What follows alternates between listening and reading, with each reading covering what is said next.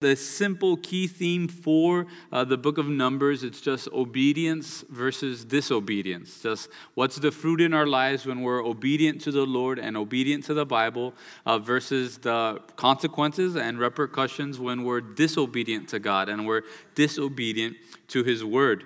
Uh, the true name for the book of Numbers. It gets that name Numbers because of the genealogies that it has and the counting of people. But the ancient name for it is wanderings. And truly, it's the wandering of the nation of Israel for these 38 years, these 40 years in the wilderness. And it gives us the highlights and the lowlights within these 38 years of wandering in the wilderness because of their disobedience. And again, this book is written for us. Romans chapter 15, verse 4 tells us, For whatever things were written before were written for our learning, that we through patience and comfort of the scriptures might have hope. And 1 Corinthians chapter 10, verse 11 tells us, Now all these things happened to them as examples, and they were written for our admonition upon whom the ends of the ages have come. So, this word, this chapter, it's been written for our learning, our admonition, and it's an example for us, hopefully, of what not to do, right? If you've ever been walking and someone is not paying attention and they walk into a pole, right? Hopefully, it's an example of what not to do, correct? Right? Hopefully, you don't try to do the same exact thing as they're going, but we learn by the example and pain of others. That, that's wisdom there. But in chapter 16, uh, we come to just another one of these low points within these 38 years of Israel. It's not like these things are happening one after the other, but it's time goes on, and then this would happen, time goes on, something else happens. One last thing to note, just again for context, uh, for context Moses has been getting through some difficult times. The Lord has given them the order, the rules, the regulation, how to go out, how to come in. But then in chapter 12, we see that his own brother and sister begin to complain about him and accuse him about all of these false accusations. So he has to deal with his own brother, his own sister falsely accusing him. Then in chapter 13 and 14, perhaps his fear of these false accusations that Aaron and Miriam made towards him, he's a bit more lax and he follows the counsel of the different men in Israel and they send these spies into the land and 10 spies give a false and fearful report and it keeps Israel from going in. There's repercussions for them disobeying the Lord. Chapter 15, we saw how the Lord, he doesn't just leave us when we sin or when we mess up. God didn't just kick them out or get rid of the nation of Israel, but He says, Hey, I, I love you, I care about you. This is what I want you to do once you get into that promised land. Reminding them, I'm not going to leave you, I'm not going to forsake you, and one day, maybe not you, but your sons and daughters will enter into this promised land. But chapter 16, we come to this rebellion of Korah. Maybe your Bible titles it the rebellion against Moses and Aaron. Verse 1 through 3 tell us Now Korah, the son of Izhar, the son of Kohath, the son of Levi, with Dathan and Abiram, the sons of Eliab, and On, the son of Peleth, sons of Reuben, took men. So we have these different leaders, if you would, they take men, and now verse 2 tells us they rose up before Moses with some of the children of Israel. 250 leaders of the congregation, representatives of the congregation, men of renown. And they gathered together against Moses and Aaron and said to them, You take too much upon yourselves. For all the congregation is holy, every one of them, and the Lord is among them. Why then do you exalt yourselves above the assembly of the Lord? So we have these handful of men, and now they gather to themselves 250 other leaders within Israel, and they come and bring this complaint against Moses. He's accusing them, saying that they've taken upon this part of leadership and this influence that Moses is the one that hears from the Lord and speaks to Israel. They're saying that they are exalting themselves above the assembly of Israel. So, some heavy accusations here. And before we go into this, we're going to look at a ton of scriptures and then we'll go through it quickly. But one question I did want to address is Is there a biblical way to deal with church leadership and elders who are in sin and doing things in an unbiblical way?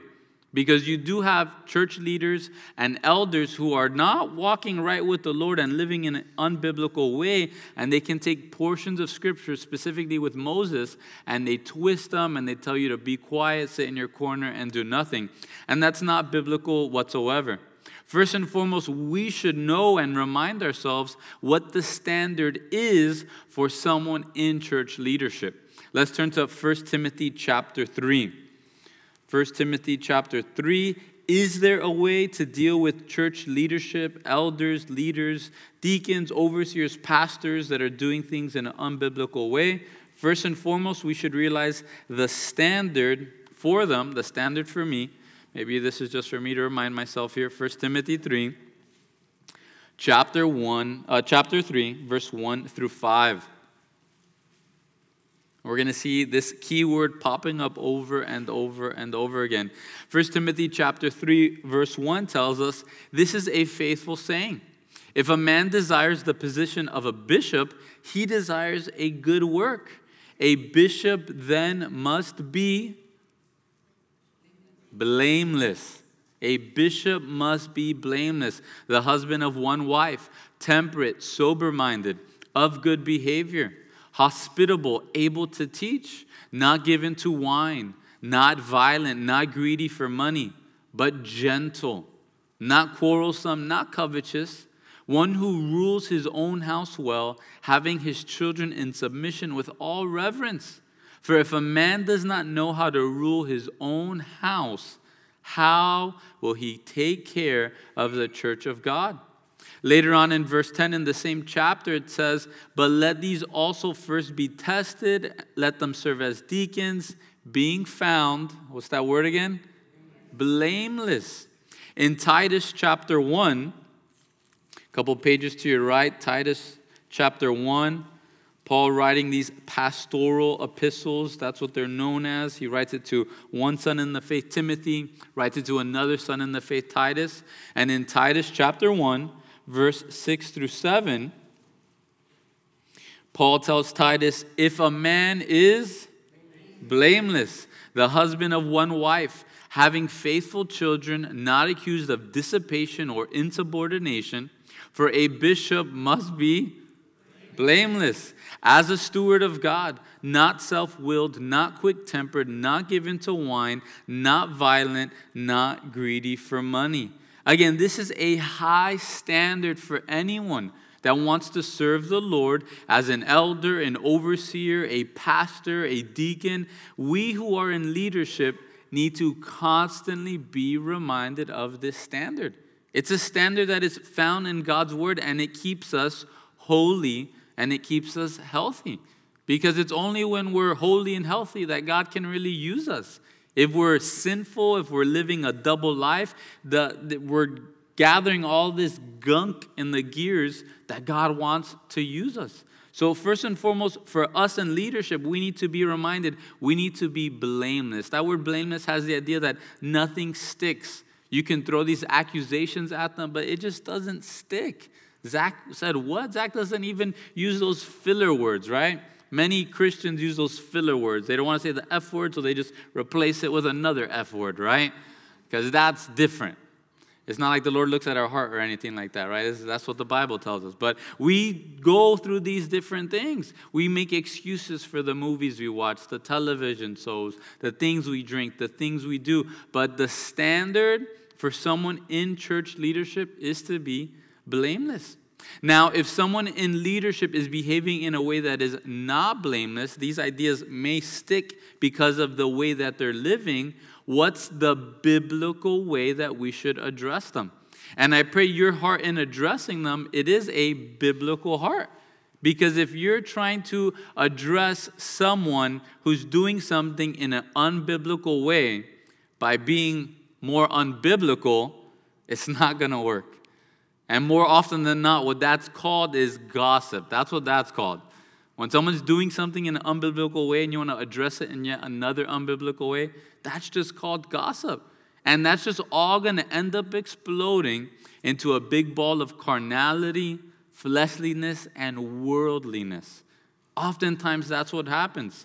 In Matthew chapter 18, we're going to be jumping all over the Bible tonight. Matthew chapter 18, verse 15. Here it tells us the biblical way to address someone, not even church leadership, but any brother and any sister that sins against you. This is the way that you address them. And the idea always comes oh, they didn't really sin against me, they sinned against another brother or sister. What we'll see later on is we're all part of the same body of Christ. And if someone sinned against your brother or sister, more than likely that sin will affect you sooner or later. But Matthew chapter 18, verse 15 Moreover, if your brother sins against you, go and tell him his fault between you and him alone. If he hears you, you've gained your brother. But if he will not hear you, take with you one or two more, that by the mouth of two or three witnesses every word may be established. And if he refuses to hear them, tell it to the church. But if he refuses even to hear the church, let him be to you like a heathen and a tax collector. So, again, what's our goal if someone in church leadership is living in a way that's not blameless? Our goal, if a brother or sister has sinned against us, our goal is not to put them on blast. Our goal is not to tell everybody in the church what's going on. Our goal is not to make them look worse than they are so I can feel better about myself and how holy I am. Our goal is to gain your brother, to gain your sister. The Strong's dictionary, therefore, gaining your brother or your sister is to win them over back to the kingdom of God, which none but the easily calmed, gentle, and forgiving enter in. I love that definition. Our goal is to win over our brother or sister back to the kingdom of God. And we have to be reminded the only way we enter into the kingdom of God is that we are gentle and lowly that we are easily calmed, we're forgiving. That's the way we enter because that's how Jesus allows us to enter in the first place, right? He was gentle, he was forgiving, he was kind. And now, if a brother or sister sins against us and we act irrational and it's just fuming emotions, that's not the biblical way to handle things. And we continue through this progression of Matthew 18 until that goal is accomplished of winning over our brother or sister back to the kingdom of God. I love how Jesus gives us specific words, right?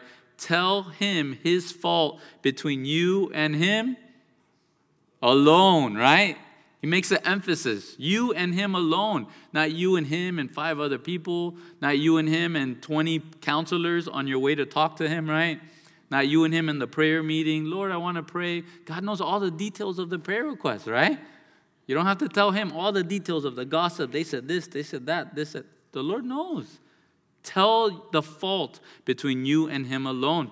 If that doesn't work, if the goal is not accomplished, you haven't won them back to the kingdom, then tell them their fault between you and him and one or two more. If the goal still hasn't been accomplished, now you tell him his fault between you, him, and someone in church leadership. And if that goal of winning them over back to the kingdom still isn't won, then yes, you send them out of the church and you treat them like a heathen. This is not just for us addressing leadership that's doing things in an unbiblical way, but for any brother or sister.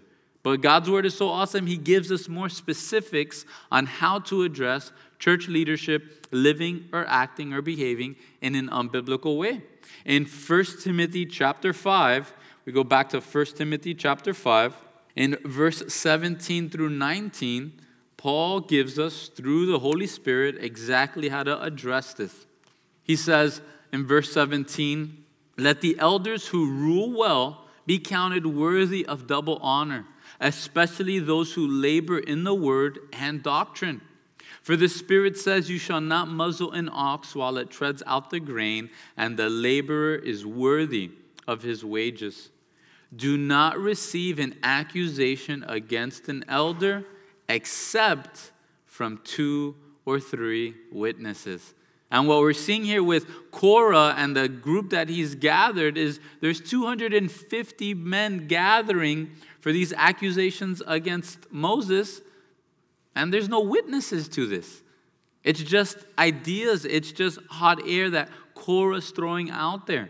And when we wait to make sure that this accusation against a leader and an elder is by two or three or more people, it keeps us from jumping onto someone's gossip train.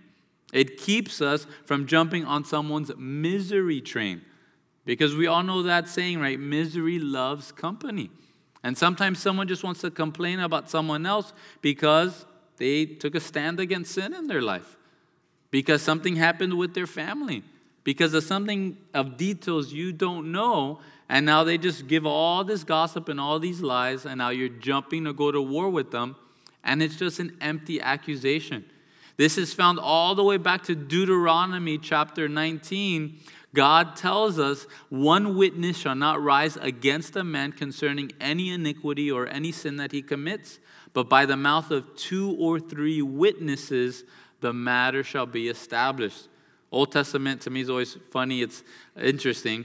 Later on, there in Deuteronomy 19, it says, If the witness is a false witness who has testified falsely against his brother, then you shall do to him as he had thought to do against his brother, right?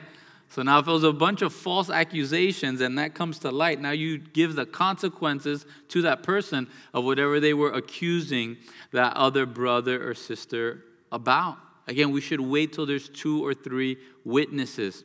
Next, the heart with which we should have to address our elders, those in leadership, is to treat them with love and admonition. There, hopefully, you're still there in 1 Timothy chapter 5, in verse 1 and 2, Paul says, Do not rebuke an older man, but exhort him as a father.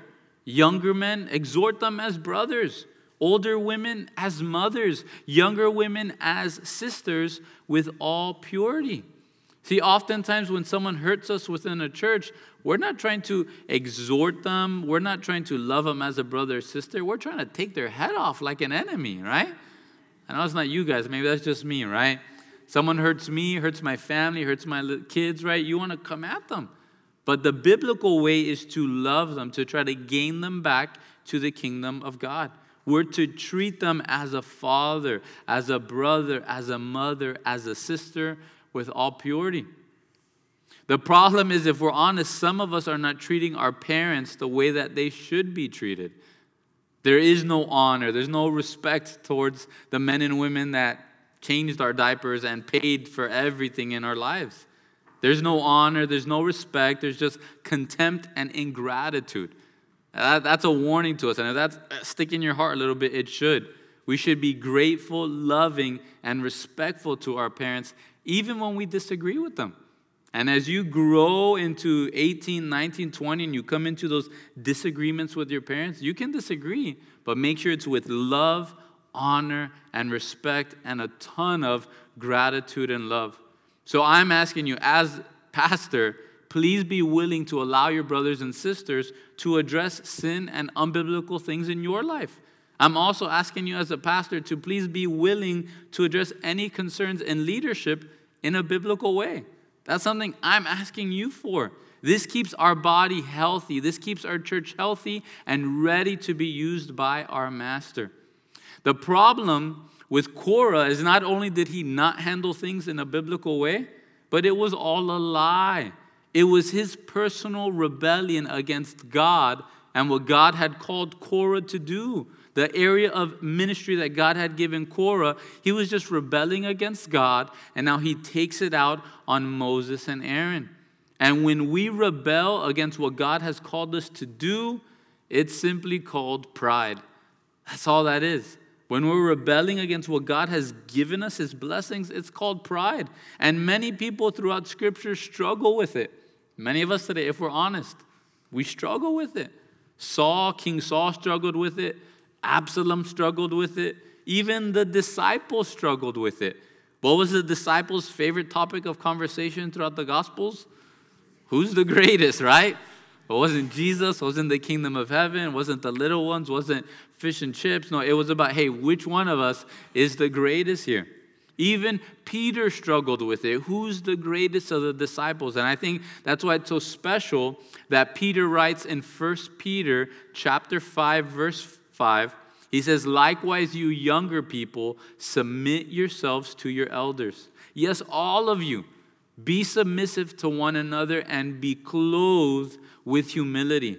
For God resists the proud, but he gives grace to the humble. You see, you see, I'm sure Peter could think back on his great conversations and how he was the greatest disciple. Only to, in the moment of Jesus' greater, greatest need, not only does he fall asleep on him several times, but then he denies him three times.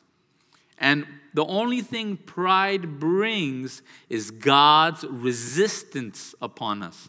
And what we need in life, what, we what we were created for, is fellowship with God. We were created for intimacy with God.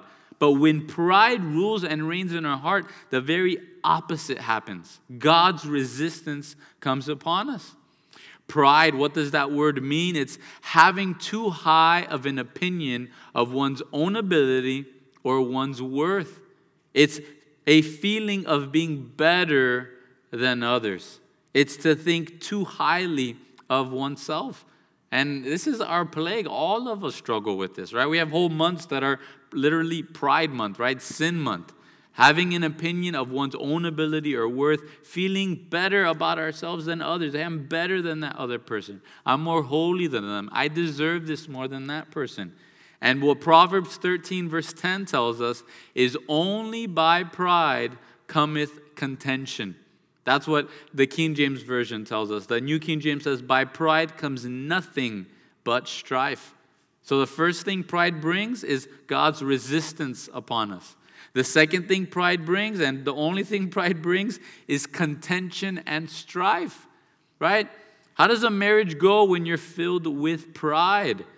When you're telling your spouse that your mom made that dish better than she did, right? How does that go? Contention and strife. That's all that that's bringing, right? When you're arguing about who spends more and in your pride you think you're better than your spouse, what does that bring? Nothing but contention and strife.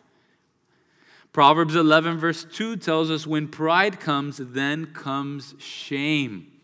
But with the humble is wisdom. So, with pride comes God's resistance, with pride comes contention and strife, and with pride comes nothing but shame. Isn't that what happened to Peter? Peter tells Jesus the same night, Lord, I will never leave you, unlike these other disciples. I would die for you. And then the same night, he denies him three times. The shame that came upon Peter.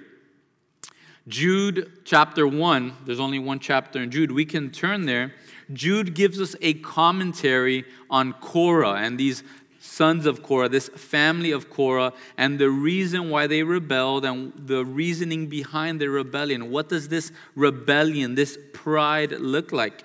And in Jude chapter 1, verse 8, it tells us, likewise, also these dreamers defile the flesh, reject authority, and speak evil of dignitaries. Yet Michael the archangel, in contending with the devil when he disputed about the body of Moses, dared not bring against him a reviling accusation, but said, The Lord rebuke you. But these speak evil of whatever they do not know. And whatever they know naturally, like brute beasts in these things, they corrupt themselves.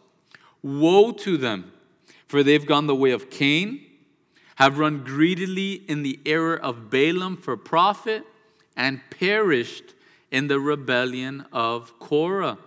What Jude is telling us here is that rejecting authority, speaking evil of dignitaries, speaking evil about things you can't really understand, comprehend, speaking things of whatever you do not know, that's at the heart of Korah's rebellion. And if we don't want to rebel like Korah, and we'll see the consequences he suffered, we need to make sure, man, am I adre- uh, rejecting the authority God has placed in my life? That's one of the most important things for us as parents to do with our kids is to teach them to not reject authority, but to honor authority. If our kids are constantly rejecting us, being nasty to us, how do you think they're going to do with their teachers, with their bosses, with their spouses, with the government, right? It's not going to go well. One commentator said the rebellion of Korah lies in the broader idea of a contemptuous and determined assertion of self against divinely appointed ordinances. Again, it's pride against what God has appointed. Are we there? Any of us there? I am angry against what the Bible has to say. I'm angry. I'm rebelling against what the Bible may have to say about marriage or sex, about pride, about gender. If we are there, that's a dangerous place to be. We go back to Numbers 16. And what verses 1 through 4 show us and reveal to us is that Korah, he was part of the tribe of Levi. He was a family member to Moses. He was Moses' cousin. And as a Levite, he was still receiving tremendous blessings from the Lord. But he thought he deserved more. He was given the great task of caring. You could just write down Numbers 4, verse 15. Korah was given the task of being able to carry the most holy things within the tabernacle. You see, the Kohathites the sons of Korah, they didn't have to carry the construction supplies of the tabernacle. They didn't have to carry the poles. They didn't have to carry the wood planks. He didn't have to carry the tents and the fabrics. They were given the honor of carrying the pieces of furniture within the tabernacle. The same pieces that would have the presence of the Lord dwelling upon them. The same pieces that represent God's throne room in heaven the same pieces that would represent the prayers of God's people going up into heaven. But for Korah, that was not enough. You see, pride at one point or another must have settled in Korah's heart. Gratitude wasn't settling in. Awe and reverence at God and God allowing him to do this, that's not what was settling in. It wasn't wonder, it wasn't humility, it was nothing but pride thinking of himself more highly. I deserve more. I should be doing more. I'm better. And Korah's pride led to him not being content with what God had called him to. And because he wasn't content with what God had called him to, he then began trying to undermine the authority that God had placed in his life. This rebellion against God and thinking he could do better than the authority God had placed in his life. Is that not what most teenagers go through, right? We think we do better than our parents. I love that uh, Mark Twain quote. I'm going to butcher it now, but all right, he says, by the time he was uh, in his teens, from 12 to 18, he just thought his dad was did not know a single thing. And then once he turned 19, he was blown away at everything his dad learned in one year, right? Was absolutely blown away, right? As kids, we rebel against authority. We rebel against our parents. We think we can do better than them. We have to have that heart of humility just blown away that God allows us to do what we do and just honor the Lord and whatever authority He's placed in our life, even if it's not a perfect authority. Right? You look at David's life, you look at Jonathan's life, they honored the authority that God had placed in their life even though they did not fully obey the authority that God placed in their life. You realize that? Jonathan didn't do everything that Saul told him to do, and yet he was able to honor and respect his father and the king of Israel. Korah rebelled against Moses and the authority that God had placed over Israel. And what the New Testament reveals to us is that Jesus is the one who gives each of us our callings. Jesus is the one who joins and knits the whole body together. He's the head of the body, and now he's the one that chooses to put things in the order that he chooses. So if we're in church, I know it never happens in church, right? But sometimes there's people in church and they get angry, they get mad. Hey, I deserve that. I should be this. I could teach better than that person. I could cook better than that person. I would do better than they would. I could sing better than them. When that begins to creep into our heart, you're not battling against me or anybody else in the church. You're battling against the authority of God within the church. Gonna have to run through these. I may going through 50 verses easier by adding another 100 verses to it, right? Ephesians chapter 4, verse 11 tells us that it's He Himself gave some to be apostles, some prophets, some evangelists, and some pastors. Jesus is the one that gives these different callings on the lives of different people. Then in verse 15 it says, But speaking the truth in love may grow up in all things into Him who is the head, Christ, from whom the whole body joined and knit together by what every joint supplies, according to the effective working by which every part does its share, causes growth of the body for the edifying of itself uh, uh, in love. Again, Jesus is the one that gives each of us our callings. Jesus is the one that joins and knits each of us in our different part within the body. And now our reason for being here, it's for the equipping of the saints. And then the end of verse 16 says, when everybody's doing their share, it causes growth to the body for the edifying, that's the building up of itself in love. It's not a person that gets built up. It's not a personality that gets built up. It's not a family that gets built up. No, it's the whole body growing and being built up in love. 1 Corinthians chapter 12 verse 18 tells us that it is God himself who sets the members in the order that he pleases. 1 Corinthians chapter 12 verse 18 it says, "But now God has set the members each one of them in the body just as he pleased." And if they were all one member, where would the body be? But now indeed there are many members, yet one body. So, first, it tells us Jesus is the one that joins and knits each piece of the body. And now, First Corinthians tells us that God Himself has set the members, each one of them, within the body as He pleases.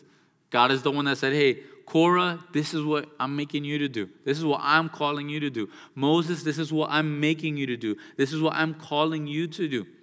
Oswald Chambers, he says, We have no right to judge where we should be put or to have preconceived notions as to what God is fitting us for. God engineers everything. Wherever He puts us, our one great aim is to pour out a whole heart of devotion to Him in that particular work. That's where our goal and focus should be. Lord, this is what you've given me. I'm going to pour my whole heart in worship to what you've given to me. Not worried about this person or that person or that person. He then quotes Ecclesiastes chapter 9, verse 10 Whatever your hand finds to do, do it with your might. Whatever your hand finds to do, do it with your might. You're waking up in the morning and taking out the trash, do it with all your might. You're driving, you're on your way to work, do it with all your might. You're at work, whatever you have to do, whatever task, do it with all your might. You're changing babies' diapers, you do it with all your might. Cooking dinner, do it with all your might. Having to learn algebra so you could teach your kids algebra, do it with all your might, right? Whatever our hands find to do, may we see it as a holy work. You're serving here in the church, in the cafe, in the parking lot. You're serving behind the scenes. Do it with all your might. You see, if you and I have a problem where God has placed us within the body of Christ, I encourage you and I remind myself get alone with the Lord and ask Him, Lord, search my heart. I'm not content where I'm at. Lord, search my heart. What's going on? And in the meantime, work as hard as you can with what He has given you and what He has called you to do. So often we're terrible at a certain job and we think, man, if I get this other job, then I'm going to be amazing, right? Doesn't work that way. In Luke 16, verse 10, Jesus says, He who is faithful in what is least is also faithful in much. And he who is unjust in what is least is also unjust in much. Again, got to be faithful with whatever small thing God has given you. We need to be consumed with doing the will of God. See, Korah lost his focus on doing God's will, and he just wanted his will. He just wanted his pride. He just wanted his desires. In John chapter 4, verse 34, Jesus says to his disciples, My food is to do the will of him who sent me and to finish his work.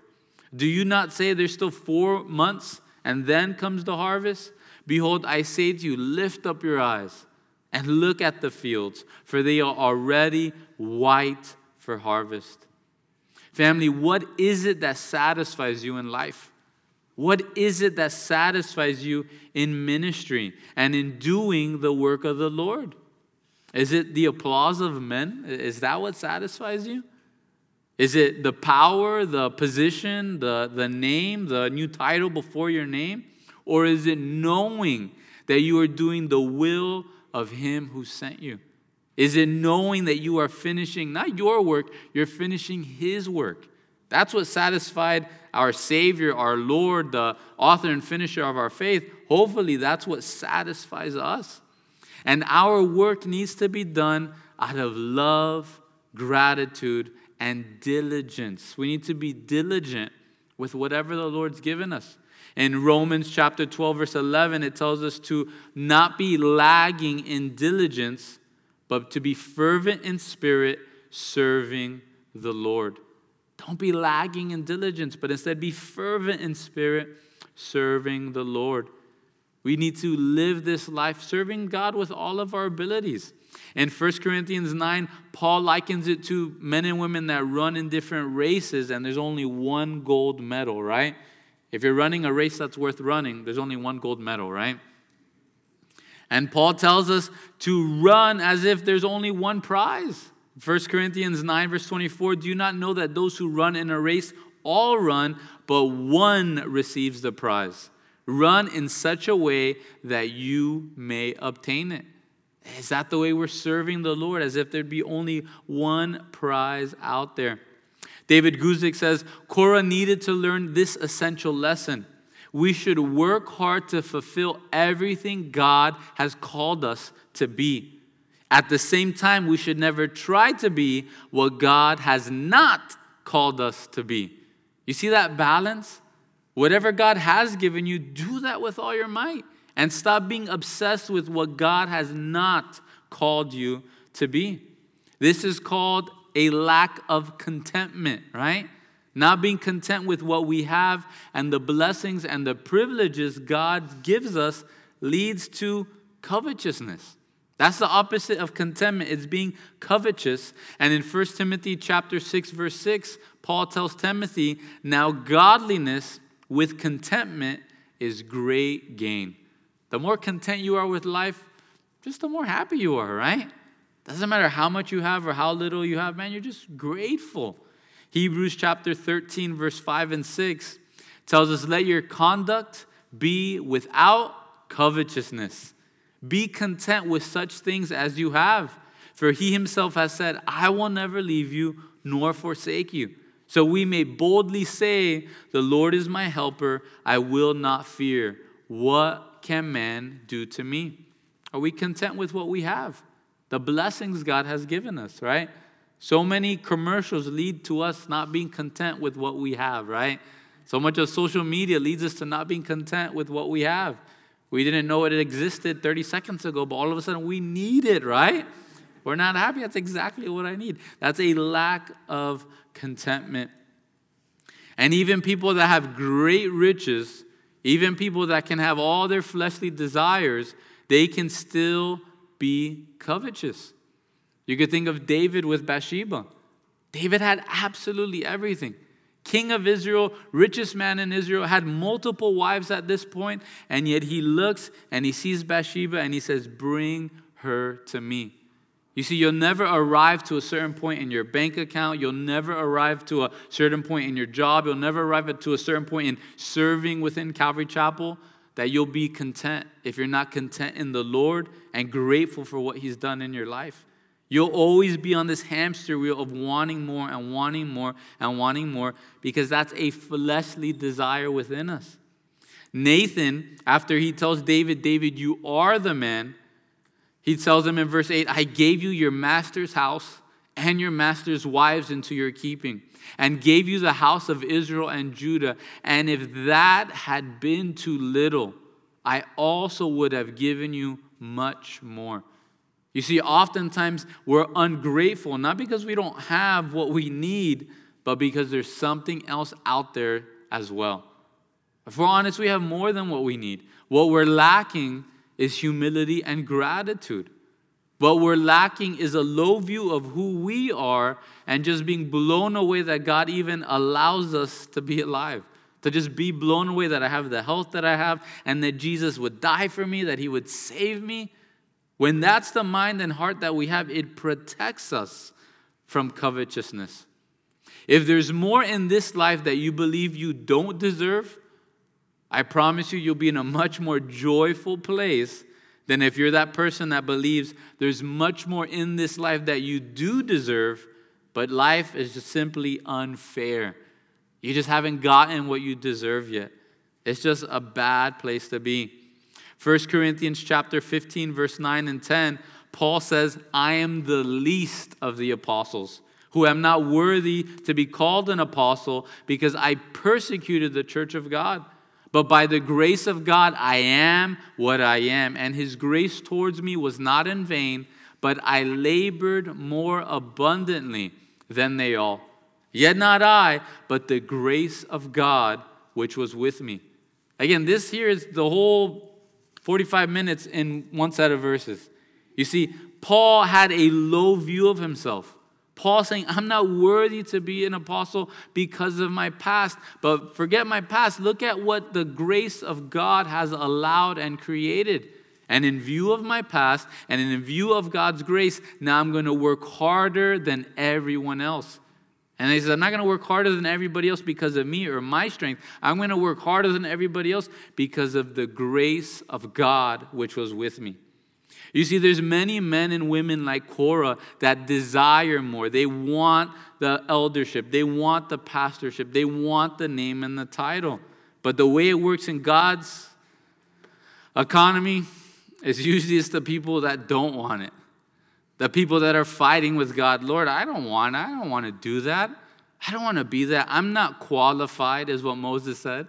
I, I can't speak. I can't do that. I can't go on behalf of you and speak to Pharaoh. These are the men and women that God uses. The men and women that are telling God and others their laundry list of accomplishments, their laundry list of gifts, those are usually the last people that God wants to use. Because just like Gideon and the 300 men, all the glory would go to themselves instead of the glory going to the Lord. Again, whatever you do, do it heartedly as unto the Lord and not unto men. We jump back to Numbers 16, and now we'll run through this. Verse 4 and 5 Moses, he hears these accusations and he falls on his face and he speaks to Korah and all his company, saying, Tomorrow morning the Lord will show who is his and who is holy, who he's set apart, and will cause him to come near to him. That one whom he chooses, he will cause to come near to him. One thing to notice right off the bat, if you're the one that's receiving, receiving false accusations, is to realize what Moses does here. Moses stops and prays. He doesn't answer them back right away. He doesn't defend himself. No, Moses stops, he prays, and then he answers. Then he responds. So often, if we're honest, this would save us from a lot of trouble and a lot of arguments, right? Someone says something to us, our flesh flares up. What we need to do is fall on our face and pray and then answer. Here he says, Hey, God, he issues a challenge to Korah and he says, he says, Hey, tomorrow morning, God's gonna reveal who is his and who's not, who's holy and who's not. Verse 6 Do this, take censers, Korah, and all your company, put fire in them, and put incense in them before the Lord tomorrow. And it shall be that the man whom the Lord chooses is the Holy One. You take too much upon yourselves, you sons of Levi. You see, Moses knew the truth. And when you know the truth, more often than not, 99.9% of the time, you don't have to defend yourself. Moses doesn't defend himself. He knows the truth. He prays, he answers, he steps back and says, You know what? Tomorrow, God's going to answer. And God's going to reveal who's really his and who's not his. Another thing we can see here in verse 5 is really the whole point of serving. What is the whole point of serving? So the church can get free labor? Is that the whole point of serving, right? Is the whole point of serving so we can feel better about ourselves? No. The whole point of serving is to be nearer to Him. That's the whole point of serving. Moses says he's going to reveal who's holy and he's going to cause him to come near to him. You see, I don't like getting on people to serve because if you don't want to serve, I don't know if I want you serving if you don't want to serve, right? That's first and foremost. But the whole reason why we serve is because we desire to draw nearer to Him. It's not for a title, it's not to feel better about ourselves, it's not because we're going to be holier. It's simply because we want to draw nearer to Him. Verse 8, he says, Then Moses says to Korah, Hear now, you sons of Levi, is it a small thing to you? that the God of Israel has separated you from the congregation of Israel to bring you, once again here, to bring you near to himself and to do the work of the tabernacle of the Lord and to stand before the congregation and serve them. And that he has brought you near to himself, you and all your brethren, the sons of Levi, with you. And are you seeking the priesthood also? Therefore, you and all your company are gathered together against the Lord. And what is Aaron that you complain against him? Moses, he speaks truth here. At the end of verse 7, he says, Hey, I'm not the one taking too much upon myself. You sons of Levi, you're taking too much upon yourself. Then in verse 9, Moses sees that this false accusation is rooted in ingratitude and pride. He's saying, Come on, guys, don't you see all the blessings God has given you? Don't you see where the Lord has allowed you to serve? He's separated you, He's brought you to Him, He's called you His own sons and daughters. Is that not enough for you? And if being saved is not enough for you, nothing in this world will ever be enough for you. We have to find that contentment in God. If that contentment is not in God and our relationship with God, nothing else will lead to that contentment. Verse 12 Then Moses sent to call Dathan and Abiram, the sons of Eliab, but they said, We will not come up. Is it a small thing that you have brought us up out of a land flowing of milk and honey to kill us in the wilderness, that you should keep acting like a prince over us? Again, we see how twisted these men have it. They don't even want to see Moses face to face. And now they're saying the land of milk and honey was behind them.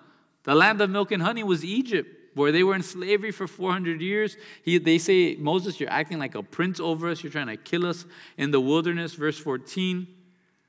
Moreover, you have not brought us into a land flowing with milk and honey, nor given us inheritance of fields and vineyards. Will you put out the eyes of these men? We will not come up.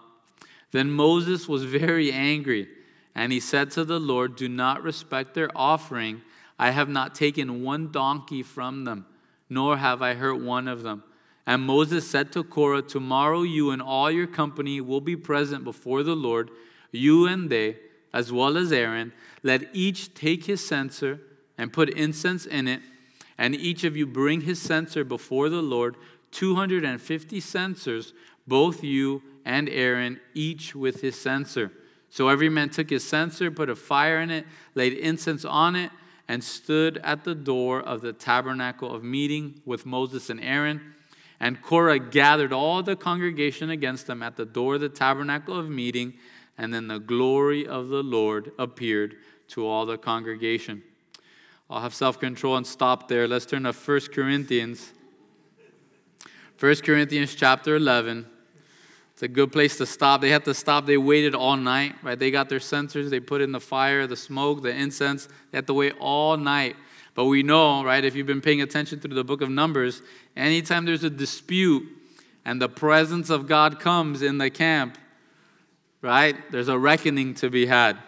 There's a reckoning to be had. But First Corinthians chapter 11, all right, it's good, even in what we've looked at to look at our own lives and consider all that Jesus has done his work, his sweat, his perfection, his blood, his agony, his humility. and then to look at our lives, to examine our lives and how are we acting. But there in 1 Corinthians chapter 11 verse 23, Paul says, "For I received from the Lord that which I also delivered to you, that the Lord Jesus on the same night in which he was betrayed took bread, and when he had given thanks, he broke it and said, "Take, eat. This is my body which is broken for you. Do this in remembrance of me." In the same manner, he also took the cup after supper, saying, This cup is the new covenant in my blood. This do as often as you drink it in remembrance of me.